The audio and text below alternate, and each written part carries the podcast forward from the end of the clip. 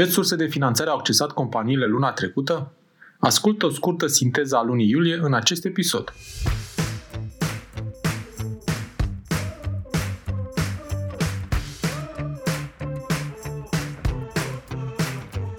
Te salut și bine te-am găsit la Smart Podcast, primul podcast din România dedicat finanțării afacerilor.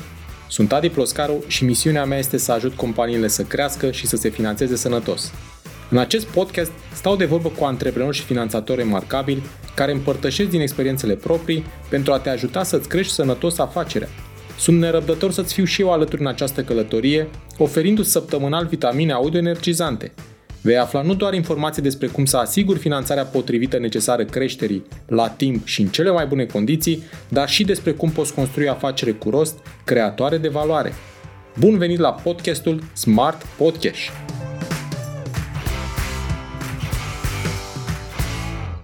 Începând cu episodul de astăzi, o dată pe lună, mi-am propus să-ți sumarizez câteva informații relevante din ecosistemul autohton de finanțare, dar nu numai, pentru luna ce tocmai s-a încheiat. Vreau să fii la curent cu cele mai importante demersuri de finanțare ale companiilor din România. Încep cu zona cea mai atractivă și zgomotoasă, în sensul bun al cuvântului, adică cea a finanțării startup-urilor cu potențial de creștere prin intermediul investitorilor individuali de tip Business Angels și a fondurilor de investiții.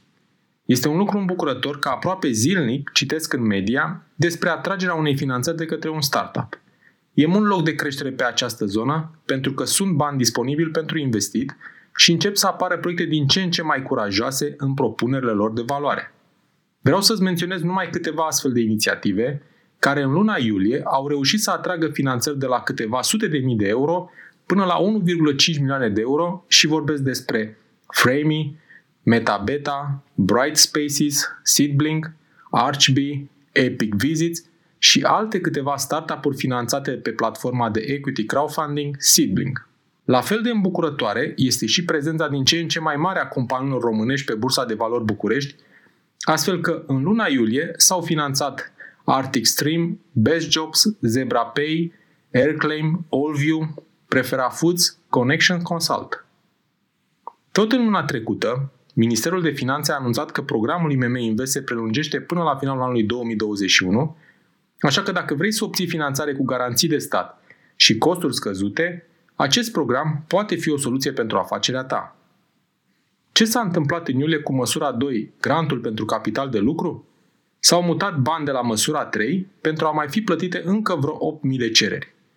La finalul lunii, Ministerul Economiei a început să trimită și contractele către potențialii beneficiari.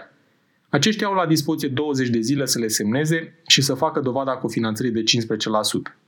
Pentru restul cererilor depuse, nu se știe când vor exista fondurile necesare efectorii plăților. Trec la un alt program derulat de Ministerul Economiei și anume schema de ajutor de stat pentru Horeca. După aproape un an și jumătate de la începerea pandemiei, una dintre cele mai afectate industrii a putut să se înscrie pentru a solicita acest ajutor promis încă de anul trecut, reprezentând 15% din scăderea cifrei de afaceri în 2020 față de 2019. Deși perioada de înscriere a durat aproape o lună de zile, din 29 iunie până pe 26 iulie, din estimarea inițială de 74.000 de potențiali beneficiari, din cauza procesului birocratic, nu s-au înscris decât 10.185 de solicitanți. Atât s-a putut și la acest program. Încheie acest episod mai optimist, cu programele de finanțare a activităților agricole și neagricole pentru zona rurală, desfășurate de AFIR, Agenția pentru Finanțarea Investițiilor Rurale. Până în acest moment, agenția a publicat ghidurile consultative, a anunțat un calendar orientativ de deschidere a programelor și chiar a lansat două dintre aceste programe, celelalte urmând a fi lansate în perioada august-septembrie.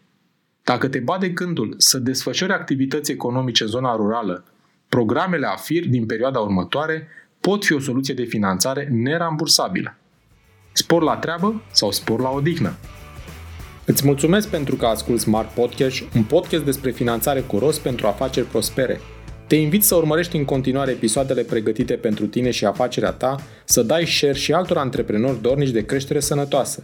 Nu uita să dai subscribe pentru a fi anunțat când poți asculta un nou episod despre finanțarea afacerii. Hai să creștem împreună, chiar aici, la podcastul Smart Podcast.